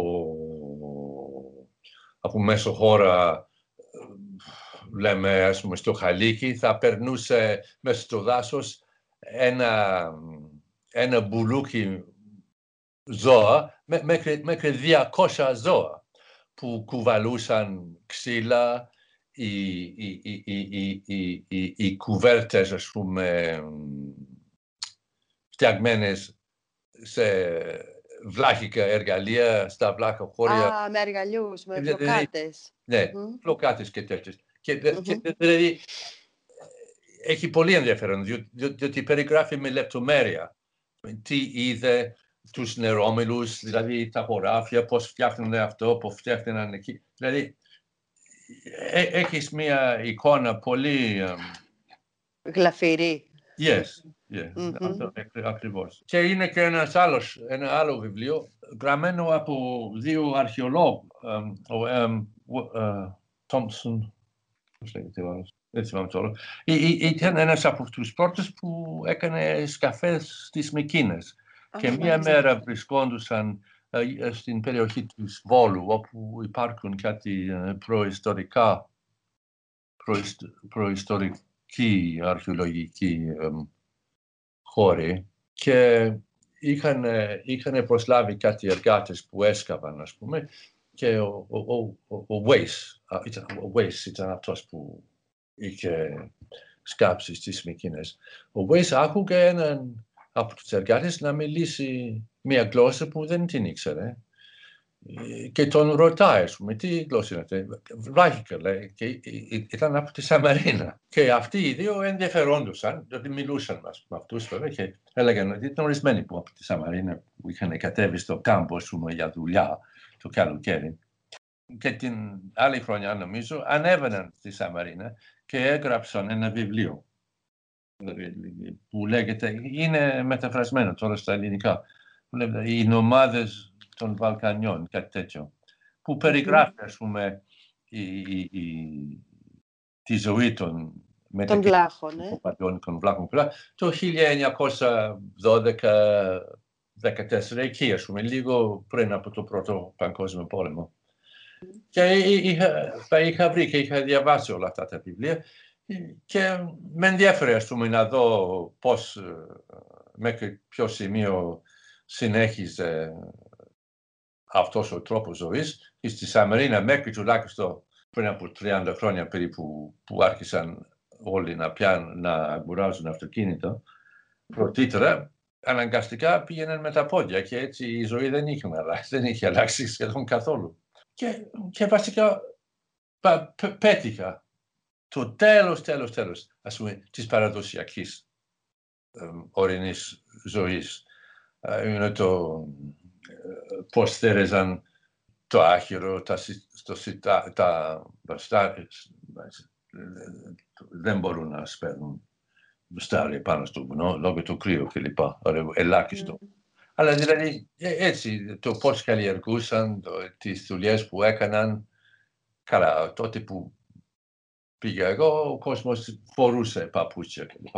30 χρόνια νωρίτερα δεν θα είχαν παπούτσια ή μόνο το πετσί από γελάδια, ας πούμε, δεμένο πάνω στα πόδια. Δεν είχαν παπούτσι κανονικό, φτιαγμένο. Και έτσι πέτυχα, ας πούμε, όπως... Έτσι, είχατε αυτό, αυτό στο, στο, στο τέλος του, έτσι, στην εκπνοή του, ναι, ναι, όλο αυτό το... Ναι, ναι, ναι. βασικά μια ζωή που σε όλη την Ευρώπη, είχε, στα δυτικά βέβαια, είχε, είχε αρχίσει να αλλάξει αρκετά χρόνια πρωτήτερα. Αλλά ήταν ας πούμε τα απομεινάρια μιας ζωής που ήταν ε, κοινής σε όλη την Ευρώπη από αιώνες βασικά ήταν ένα μείγμα, ας πούμε. Και αυτό το ιστορικ, από την ιστορική πλευρά και την φυσική, το να περπατήσεις μέσα σε τόσο όμορφα μέρη, στα δάση, να, να μπαίνεις μέσα στα ποτάμια, να, να πίνεις νερό κατευθείαν από το βράχο, να ανέβεις στα βράχια πάνω στις κορυφές, να βλέπεις τον ήλιο να βασιλεύει πίσω από την διπλανή κορυφή και να κοιμάσαι έξω, να ακούεις τα κουδούνια των κοπαδιών ε, όλα αυτά, εγωιτευτικό, δεν, δεν μπορείς να αντισταθείς. Βέβαια και η επαφή με τη φύση, αλλά και τα πολιτιστικά ερεθίσματα, έτσι φαντάζομαι, που τα λαμβάνατε. Και τα πολιτικά, ε, πρέπει να πω. Και τα πολιτικά, για πείτε μου. Ναι, διότι καταρχήν ενδιαφερόμουν τότε πολύ για το εμφύλιο και διάβαζα ό,τι μπορούσα να βρω για το εμφύλιο στα ελληνικά δεν υπήρχε και τόσο πολύ, λόγω βέβαια ότι μέχρι ας πούμε το τέλος της Χούντας κανείς δεν ήθελε, δεν θυμάμαι, και εγώ θυμάμαι, αν, ό, όταν πήγαινες σε ένα περίπτωμα και αγόρασες το ριζοσπάστη. Ριζοσπάστη. Στο περίπτωμα, το, το, το τυλίγαν μέσα σε άλλο. Σε, ή σε χαρτί ή σε άλλο. Ναι, ναι, να μην φαίνεται. Να μην φαίνεται. Το ότι έβρισκες στον πελά σου ας πούμε, πώς σου λένε, οι συνέπειες του εμφυλίου και του, της εχθρότητας που δημιουργήθηκε επί του... Κράτησε, κράτησαν πολλά χρόνια. Κράτησε ακόμα, ναι. Mm. Και mm. ο κόσμος χαμήλωναν, ας πούμε, τις, τις, τις φωνές τους όταν... Και, και ή, ή στην αρχή, ώσπου να, να σου έκανε κάποια εμπιστοσύνη, απόφευκαν. Δεν, δεν ήθελαν να... Δεν μιλούσαν, ναι. ναι. ναι δεν ήθελαν, ήθελαν να μάθω πούμε, πώς ήταν για αυτούς ας πούμε, που κατοικούσαν εκείνα τα μέρη. Διότι βέβαια πολλοί, πολλοί πήγαιναν, ορισμένοι πήγαιναν εθελοντές με τους αντάρτες και πολλοί πήγαν με το ζόρι με τους αντάρτες. Δεν υπάρχει αμφιβολία. Ναι. Κάνανε φεκτά πράγματα και τις δύο, από τις δύο πλευρές. Και όταν ρωτούσα και ήθελα να μάθω, ε, όταν σου έκαναν κάποια εμπιστοσύνη θα, θα σου έλεγαν, αλλά στην αρχή α, αυτά τέλειωσαν, έφυγαν αυτά τα, τα χρόνια. Αυτά παλιά δεν ήθελαν. Ναι. Δεν ήθελαν. Ναι.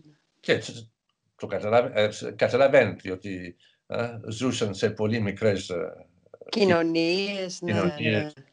Ναι. και υπήρχαν οπωσδήποτε προηγούμενα. Ε, να σας ρωτήσω, στο βιβλίο αυτό το οποίο ε, το Pindos Way, το ναι. οποίο επανεκδόθηκε κιόλας πριν από δύο χρόνια. Από ναι, γνωρίζω... Αυτή είναι η τετάρτη, πέμπτη έκδοση. Άλλαξα το τίτλο, διότι στην αρχή προσπαθούσα να περιγράψω ας πούμε, πολλά από τα κυριότερα ορεινά όγκη στην Ελλάδα. Και μου ήρθε όταν αυτή η φίλη μου στην Τουρκία, όταν είδα πώς, πόσο, πόση επιτυχία είχε το μονοπάτι που δημιούργησε αυτή, The Lycian Way, και το βιβλίο που έγραψε είχε το τίτλο The Lycian Way, δεν, δεν, δεν μιλούσε ας πούμε για όλα τα βουνά της Τουρκίας, The Lycian Way. Και λέω, αμάν, γιατί δεν το, σκεφ, δεν το σκεφτόμουν και εγώ. Διότι είναι αλήθεια ότι στους κύκλους, σε πεζοπορικούς ορειβατικούς κύκλους, ο κόσμος μιλάνε για γνωστές, ας πούμε, γνωστές διαδρομές. Όπως αυτό που είπα στη Γαλλία, το Chemin Saint-Jacques. Το μονοπάτι που διασχίζει τα Πυρηναία, τους Άλπεις, από την λίμνη της ε, Γενέβης ε, μέχρι τα νίκια στο Μεσόγειο. Δηλαδή, όταν μιλάνε μαζί τους, α, έχεις κάνει το Lycian Way, έχεις κάνει το Pindos Way.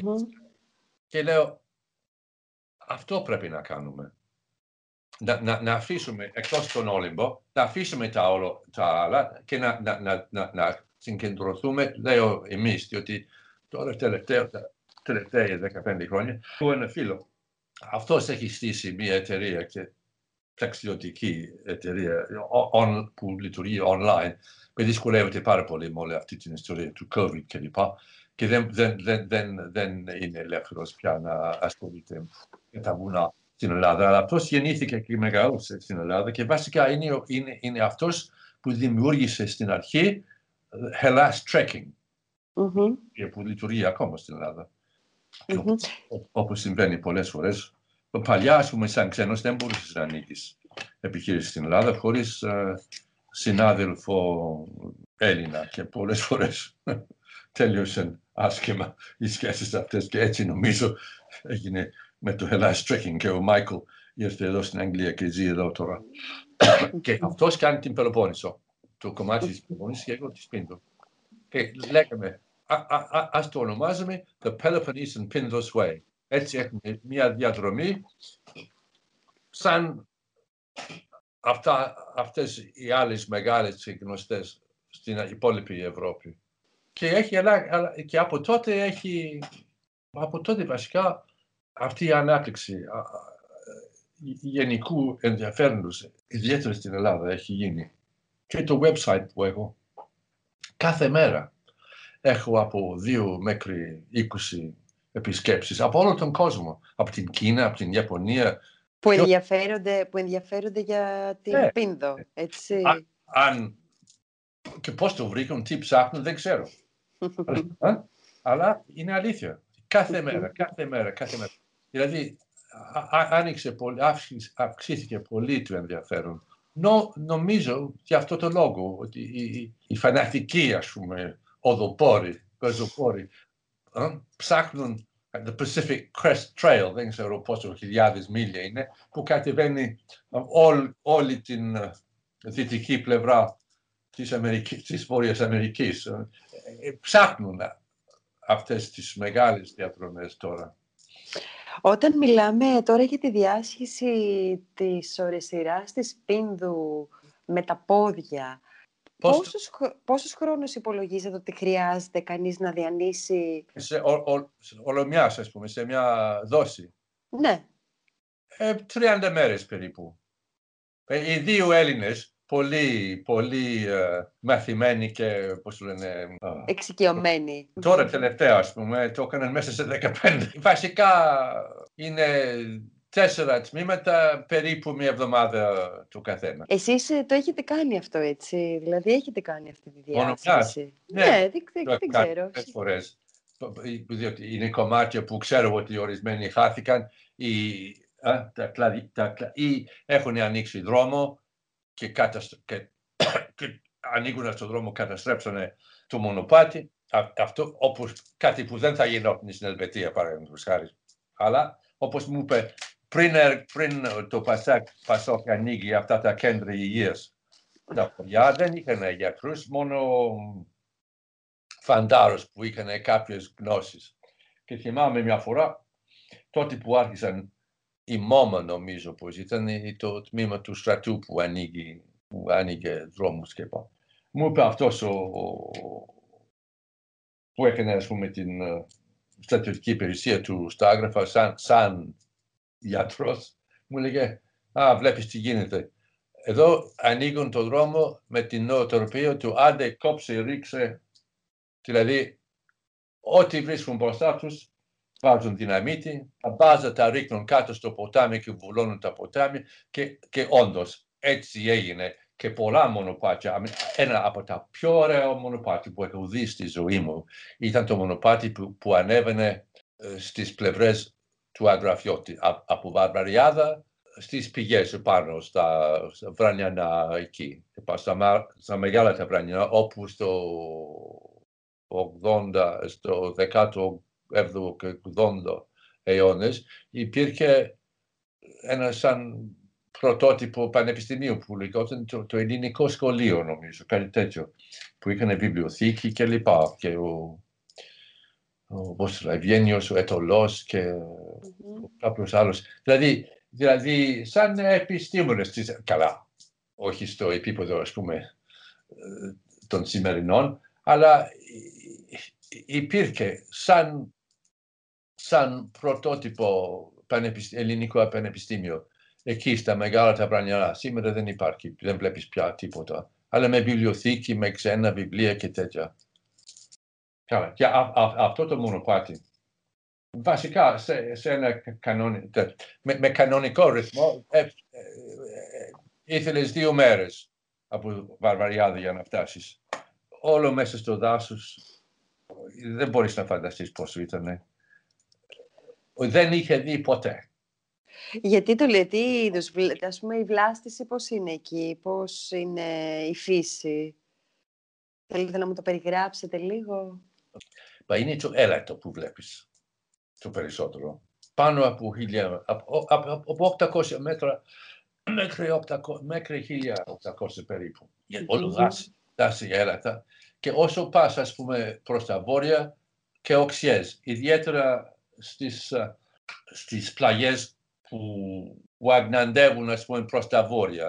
Η οξιά θέλει το κρύο. Και οι πιο εντυπωσιακές εκτάσεις δάσου είναι έλατα, οξιές και προς τα βόρεια τα μεγάλα πεύκα.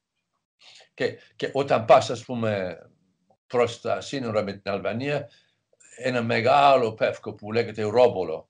Ε, Δεν θυμάμαι το λατινικό όνομα. Α, ναι, Το, το, το, το, το πυκνό δάσος είναι, είναι, είναι έλατο ή οξιά βασικά. Και στα άγραφα, τα άγραφα είναι πολύ...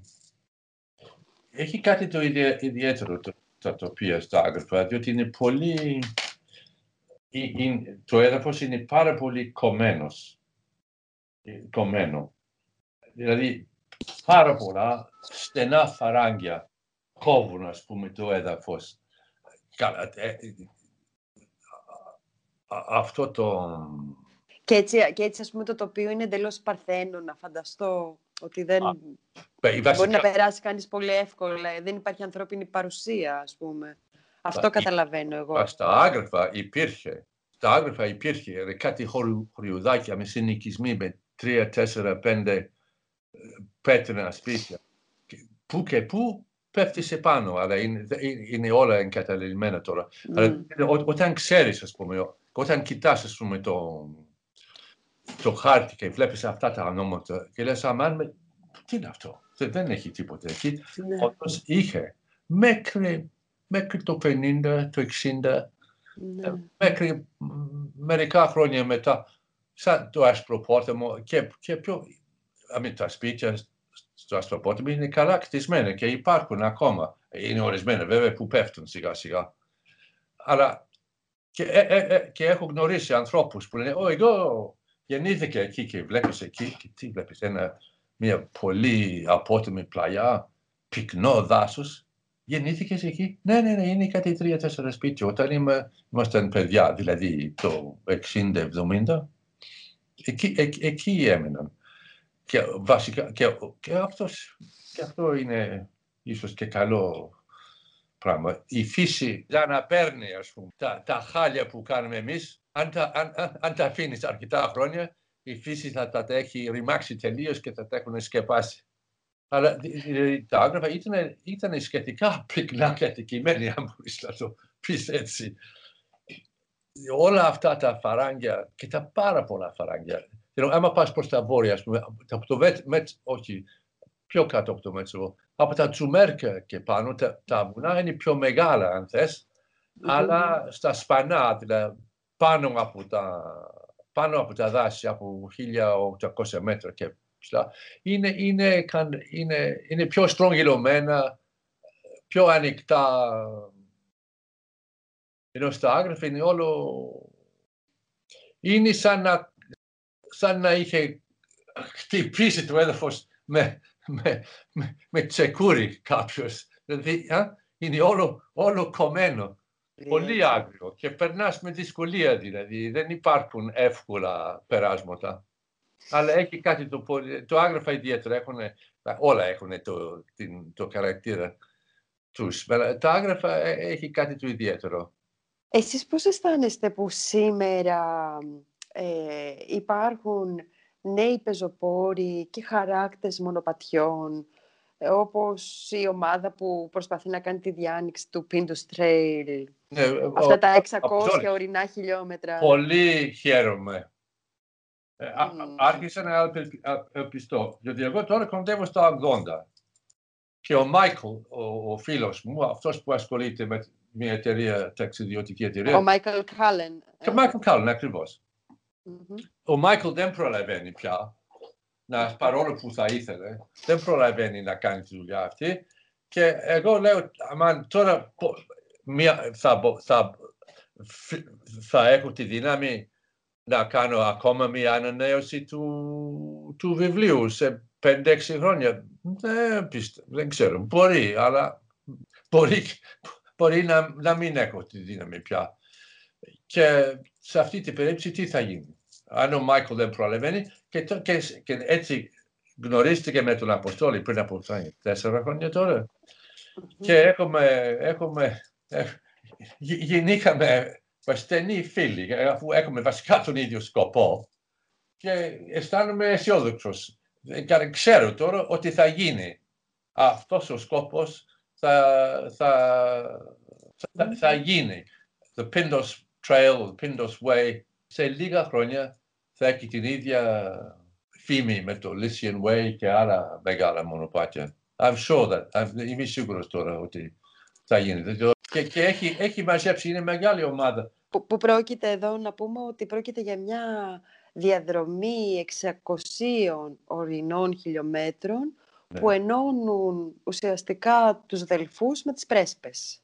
Ναι, Έτσι και ναι. περνάνε μέσα από, από όλη την Πίνδο. Ναι, διότι το, η δικό μου διαδρομή για την ώρα τελειώνει στην κορυφή του γράμμου. Αυτό διότι ενδιαφερόμουν για τον εμφύλιο κλπ. Και, και ήταν η πρώτη φορά που πήγα παράνομο βέβαια στην κορυφή του γράμμου και είδα ένα περίπου, πώς λένε, ε, ε, περιπολικό από το αλβανικό στρατό και, και να κοιτάξεις ας πούμε από την κορυφή του γράμμου να κοιτάξεις κάτω μέσω του κομμουνιστικό μπλοκ ή σου δίνει κάποια, Ναι. κάποια έτσι, αισθανόσουν κάτι περίεργο. Το λογικό, ο, λο- ναι, το λογικό τέρμα είναι η πρέσπες. Μάλιστα. Ε, δεν ξέρω, θα, έτσι, Τώρα, ε, έχω το κεφάλι γεμάτο μνήμ, αναμνήσεις και υπάρχει και, και δεν ακολουθώ μία... κα- Με τα πόδια μπορώ να πάω κατευθείαν προς το προορισμό, αλλά με τα λόγια ποτέ. ε, είναι πολύ όμορφα όμως όλα αυτά που μου λέτε και μου έχετε περιγράψει ε, όλη αυτή την πορεία και τις, τις εμπειρίες σας. ε, Ήταν πολλές φορές ήταν μια, ήταν μια αληθινή περιπέτεια. Δεν χάθηκα ποτέ, αλλά ε, σε ώρες- και μόνος σου, και αν ο Ναι. καιρός είναι κακός, βρίσκεσαι μόνος μέσα στο δάσος και το μονοπάτι που φαινόταν καλό, ξαφνικά βγαίνεις σε ένα, σε ένα ξέφωτο και η συνέχιση δεν τη βρίσκεις. Είναι δύο-τρεις ώρες να πας πίσω, αν μπορείς να βρεις το δρόμο, και να προχωράς μέχρι το επόμενο χωριό θα είναι ακόμα δύο-τρεις. Τι το διάολο να κάνω τώρα; Ε, και, και τέ- τέτοιες στιγμές ε, θέλει ψυχραιμία. Δεν νιώσατε ποτέ έτσι φόβο μέσα Ναι. στα ελληνικά βουνά; δεν φοβήθηκα ακριβώς. Αλλά πέρασε ορισμένες στιγμές που αισθανόμουν τουλάχιστον κα, κάποιο άγχος. Στο πάτημα βασικά το περπατάς. να μην- Τα τοπία, όλο το μέρος έχει, για μένα, όπως ε, θα έχετε καταλάβει, έχει πολύ, πα- πάρα πολύ ενδιαφέρον. Και α- αυτό βέβαια προσθέτει κάτι και, σ- σ- και στην ομορφιά της- του τοπίων, αλλά τι να πω για το περπάτημα. Είναι απ, απ, απάτητα α, εκείνα τα μέρη για την ώρα. Α, κα- από μία πλευρά, βέβαια, προτιμάς, ας πούμε, να μην, να μην γίνουν α, σ- λεωφόροι τουριστών, ξένων περπατητών κλπ. Αυτή η, η πλευρά, ας πούμε, η απάτητη, το αίσθημα ότι ιδιαίτερα αυτό- στα πιο απομονωμένα μέρη είσαι μέσα, μέσα σε ποταμιές που βασικά το, η, η, η, η- το, το, το, κελά, το κελ, κελάιδεσμα, ας πούμε, του νερού σ- ε, πώς το λένε, απο, αποκλείει όλα, τα- όλους τους άλλους θορύβους. Έχεις την εντύπωση ότι υπάρχεις, υ- υ- υ- υπάρχεις ολομόναχος στον πλανήτη και α, αυτό είναι κάτι. Όταν, ε, ας πούμε, το, το πίσω χωριό είναι τρεις ώρες από πίσω και το, το, το, το επόμενο τρεις ώρες μπροστά και είσαι μέσα στην ποταμιά, μέσα στην, σε σε βαθιά σιωπή. Α, Αυτό είναι εντυπωσιακό. Εσείς γιατί περιζωπορείτε, γιατί θέλετε, αναζητάτε αυτή την... εμ, Αυτή εδώ τη στιγμή που μου περιγράφετε, ας πούμε; Ε, Για μένα α, α, η- η- είναι η επαφή, η, η πολύ άμεση επαφή με τη φύση νομίζω. Μ- Με το χώμα, με την πέτρα, με το ποτάμι και με τα ζώα, με την φύση στην ευρύτερη έννοια βέβαια, διότι αυτά πα- είναι κάτι που μου άρεσε πολύ, μερικοί πολύ με την Ορθοδοξία, με την Εκκλησία. Είναι το γεγονός ότι πολλά, πολλές από τις εκκλησίες σας, ιδιαίτερα οι μικρές, ε, έπειτα, το καταλαβαίνεις ότι ανθρώπινα χέρια έχουν μαζέψει και πελεκίσει και κτίσει με τα, ε, Μμμ. αυτές τις μ- μικρές εκκλησίες που είναι βασικά και, και αυτά στο κλίμακα του ανθρώπου. Δεν είναι, I mean, εγώ είμαι αρκετά μεγάλος και ε, α, άμα τεντώνω το χέρι σχεδόν αγγίζω το, τη σκεπή ας πούμε. Δηλαδή η- η- η- κάτι πολύ intimate, δεν ξέρω πώς λέγεται. Μμ. Και πολύ παλιό η, η, η, η, η, η μουσική βυζαντινή I mean, έχεις την εντύπωση ότι έχεις κάποια επαφή με, τις, με την πρώτη εποχή του χριστιανισμού και πέρα από αυτό πολλές φορές έχω την εντύπωση, ψεύτικη ή όχι, μάλλον όχι, ότι παραδείγματος χάρη απέναντι από τα Πινιανά, αυτό το χωριό που έλεγα, στο, που βγαίνει το ασπρόρεμα στο άγραφα, είναι ένα μοναστήρι. Εμείς όταν λέμε μοναστήρι, βλέπουμε ας πούμε ένα πράγμα τεράστιο. Αυτό το μοναστήρι της Στάνας λέγεται, είναι, είναι κολλημένο στο βράχο και το, το, η μία, ο, ο, ο ένας εσωτερικός τύπος είναι ο βράχος και εγώ με τα χέρια ξαπλωμένα μπορώ να αγγίξω σχεδόν α, όλο το φάρδος, ας πούμε, της εσωτερικής, του, πώς λένε, του εσωτερικού χώρου. Είπες να έχεις μια επαφή, μια επαφή with the universe, if you like, well, με τη φύση, με, με μεγάλο φύ, με, με, mm-hmm. με, με, με, τη ρίζα της ζωής μας. Σε μέρη απάτητα, βέβαια δεν είναι τελείως απάτητα, ότι υπάρχουν αυτά τα χωριουδάκια κλπ. Αλλά ε, είναι για μένα είναι, είναι, είναι, είναι ένα είδος επικοινωνίας με κάτι το παμπάλιο. Και φαντάζομαι ότι λέγοντας αυτό εννοώ με τις βάσεις ας πούμε με τις πηγές της ανθρωπότητας. Κάτι τέτοιο, αν, αν με καταλαβαίνετε. Θρησκευτικός δεν λέω ότι δεν, δεν, δεν θα έλεγα τώρα πια, όπως πάλι λεγόμενο κομμουνιστής, δεν θα το έλεγα τώρα. δεν, δεν, δεν, δεν, δεν θα έλεγα πια ότι είμαι atheist. Αθ, αθ, πώς λένε, αθ. Άθεος, ναι, ναι. Αλλά για, με, για μένα με επιτρέπει να, να αισθάνομαι, ας πούμε, παιδί του σύμπαν, ότι κάπως, κάπως, κάπως ανήκω εδώ. Ναι. Μέρος του σύμπαντος. Ε; Μέρ, μέρος, ναι. Mm. Yeah, yeah.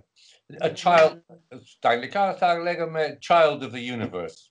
Όπως τις αράχνες, τους αρουραίους, τα πρόβατα, τους αετούς. Δηλαδή, κάτι είμαστε, είμαστε μαζί και, και, και, και θα πληρώσουμε αυστηρά αν το, αν το στεκνάμε αυτό.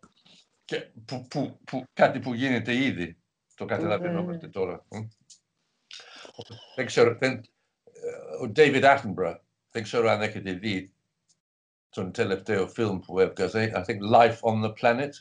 Τον έχω γνωρίσει μέσω του John Craxton μια φορά. Αυτός βασικά, αυτός, α, α, αυτό επιμένει, ας πούμε. We are children of the universe. Και δεν, δεν θα έπρεπε να το ξεχνάμε. Έτσι είναι, όπως το λέτε ακριβώς, κύριε Σάλμον. Και ευχαριστώ πάρα πάρα πολύ που μιλήσαμε σήμερα. Ήταν μεγάλη χαρά. Νομίζω ότι θα είχατε άλλα τόσα πράγματα να μου πείτε ενδιαφέροντα και ωραία. Και ποιος ξέρει, μπορεί να ξανακάνουμε μια κουβέντα μαζί, αν έχετε τη διάθεση. Ναι, ναι, ναι, βεβαίως. Είναι τα podcast της LiFO.